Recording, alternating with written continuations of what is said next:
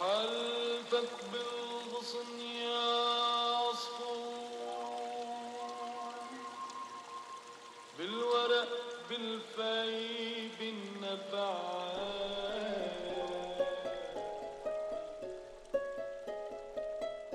إنه العام الثالث على بدء تنفيذ المشروع الحلم الذي عمل على دراسته لسنوات طويلة.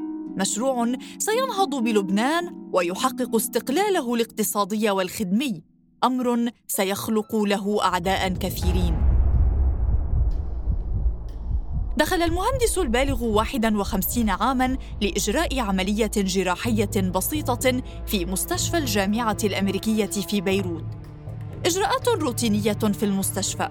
دخل الفريق الطبي إلى غرفة العمليات مع المريض وباشروا بعملية منخفضة الخطورة.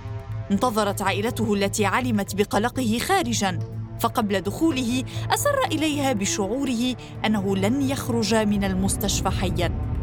بعد الوقت المخصص للعملية أخرج إبراهيم عبد العال إلى عائلته بحالة مستقرة لكن بعد وقت قصير بدأت حالة الرجل الصحية تتدهور ليتبين لاحقا أنه خلال العملية تم حقنه بدم تختلف فئته عن فئة دم عبد العال لم يقوى جسمه على مقاومة الدم الغريب فتسبب له بمضاعفات أدت في النهاية إلى وفاته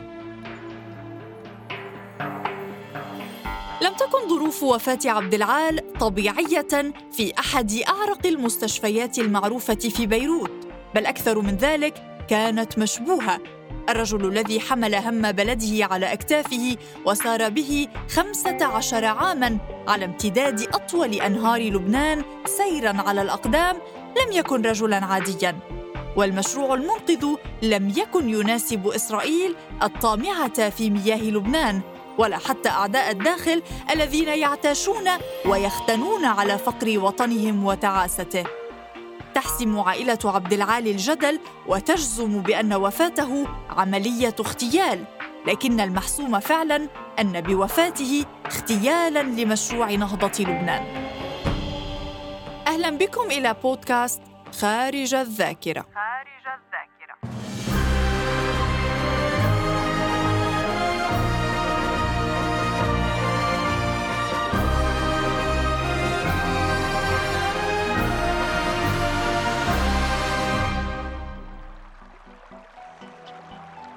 بلد الخيرات المائية الوفيرة ولد إبراهيم عبد العال في بيروت أوائل القرن العشرين عام 1908 معتمدا على نفسه أتم تعليمه الجامعي وتخرج من جامعة القديس يوسف في بيروت باختصاص الهندسة عام 28 بعدها التحق بالمعهد العالي للكهرباء في باريس حيث تخصص في مجال الكهرباء والمجاري المائية. عام 1932 عاد المهندس عبد العال إلى لبنان يحدوه الأمل بحل مشاكل بلده الخاضع للاحتلال الفرنسي. كان مقتنعا أن من الأنهار التي يساء استثمارها وتهدر مياهها في أغلب الأحيان يستطيع أن يجد مصدرا لنهضة اقتصادية واجتماعية وعمرانية لبلده الذي يتوسع. وصفته الأساسية كانت العلم المشبع بالمحبة ومن هنا كرس كل طاقاته وعلمه لخدمة بلده الذي أحب أن يراه مستقلا ارضا وشعبا واقتصادا. واجه عبد العال رؤية الدولة التي كانت تعمل على تخطيط شامل للمياه اللبنانية فيما كان يرى أنه يجب إيلاء أهمية خاصة لنهر الليطاني لأن ذلك سيحل مشاكل ثلث البلاد على الأقل.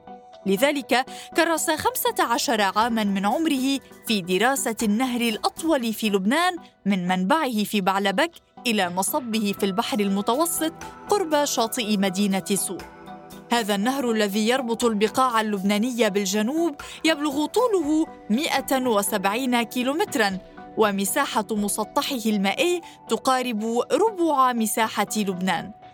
خلال دراسته اعتمد الرجل العصامي على موارده الخاصة، اخترع آلة لرصد المياه ساهمت لاحقا في تنفيذ العديد من الدراسات.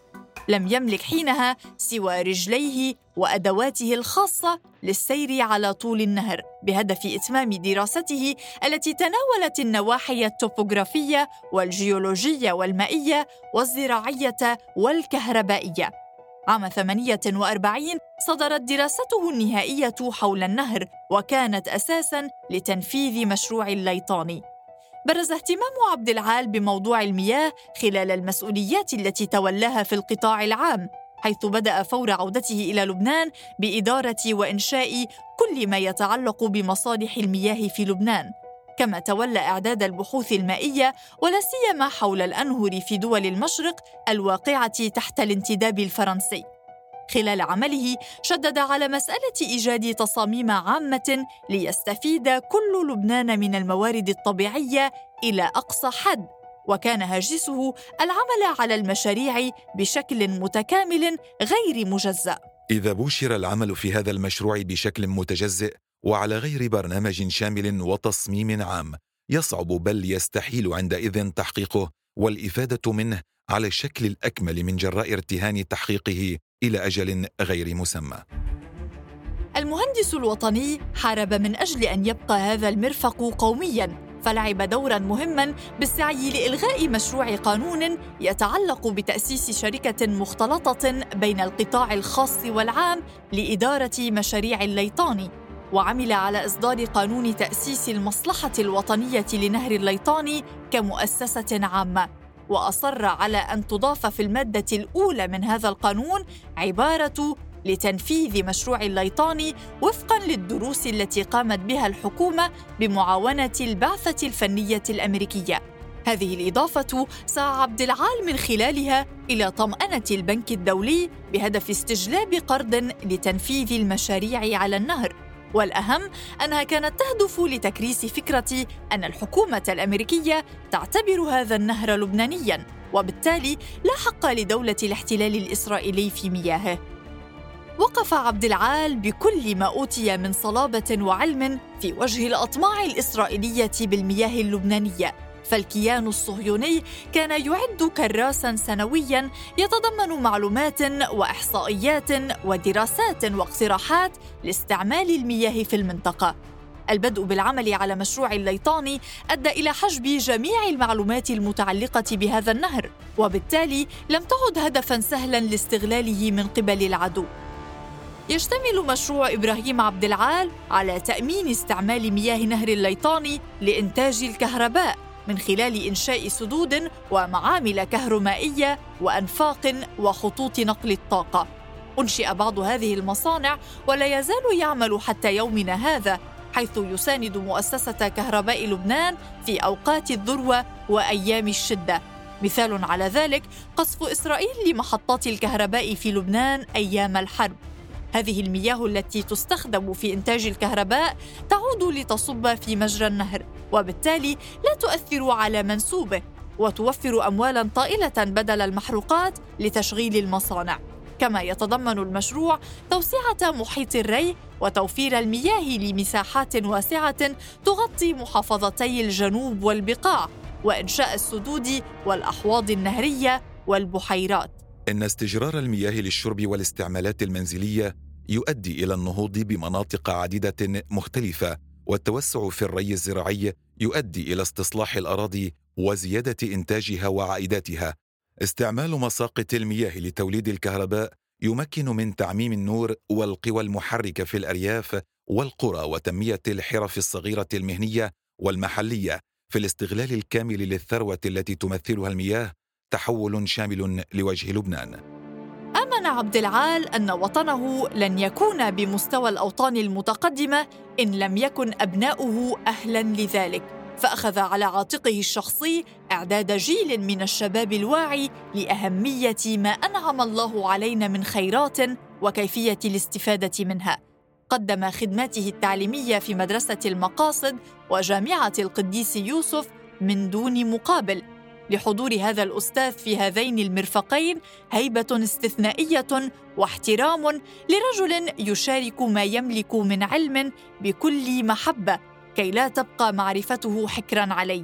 الليطاني هو العرق الحيوي للبلاد وبواسطته تحل جميع القضايا الكبرى المائية لثلث الجمهورية اللبنانية. هو وسيلة من الوسائل الناجعة للعمران والاجتماع والاقتصاد. لذا هو جدير بقسط وفير من الاهتمام. ويقتضي إثارة الدعايات لإظهار قوميته التي يجب أن يسود من جرائها في أذهان الجمهور الاعتقاد بأن تجهيزه مشروع قومي وأن التباطؤ في تنفيذه إبخاس بحق الوطن.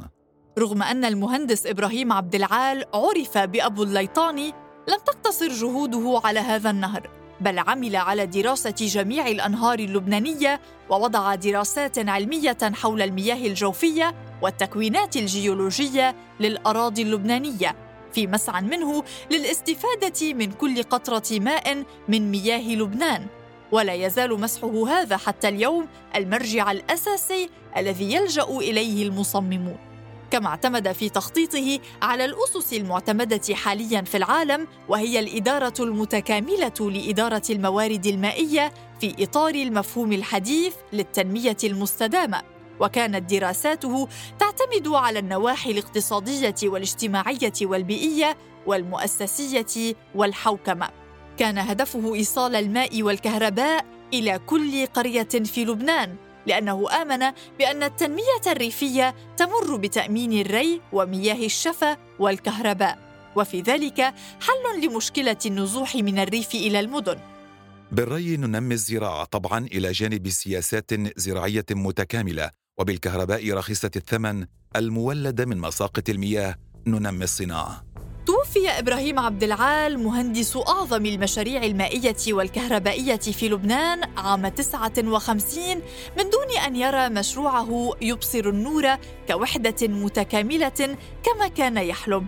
أشرف بحياته على مراحله الأولى فقط وبعد رحيله أمعنت الدولة بتجزئة المجزأ من المشروع تحت حجج وذرائع متنوعة عمودها الهدر والفساد. وها هم اللبنانيون بفعل هذا الإهمال يعانون من المشاكل نفسها التي عانى منها أجدادهم قبل مئة عام من انقطاع الكهرباء والماء. نهر الليطان العجوز الذي يساهم بشكل بسيط في تغذية بعض القرى بالكهرباء من خلال المصانع القليلة التي تم إنجازها بناء على خطة عبد العال ها هو يتغذى على تلوث المصانع وملوثات الأنهار الأخرى التي تصب فيه. وكل هذا الإهمال تستفيد منه إسرائيل التي ما زالت تطمع بالسيطرة على ثروات لبنان المائية كما تحاول بشكل متكرر في نهر الوزان جنوباً. بل إن الليطاني كان هدفاً وعنوانا لعدوانها العسكري واجتياحها جنوب لبنان عام 1978 مع دخول العالم الألفية الجديدة أصبح واضحاً أن الثروة المقبلة ليست النفط إنما المياه التي تسعى كل الدول للاستثمار فيها والحفاظ عليها. فكم يحتاج لبنان والعرب اليوم إلى أمثال إبراهيم عبد العال حتى لا يقعوا في العطش والظلم فيما تسرق ثرواتهم؟ بودكاست خارج الذاكرة. إعداد وتقديم سارة خازم. إشراف بلال عبود. إخراج حسين حجازي.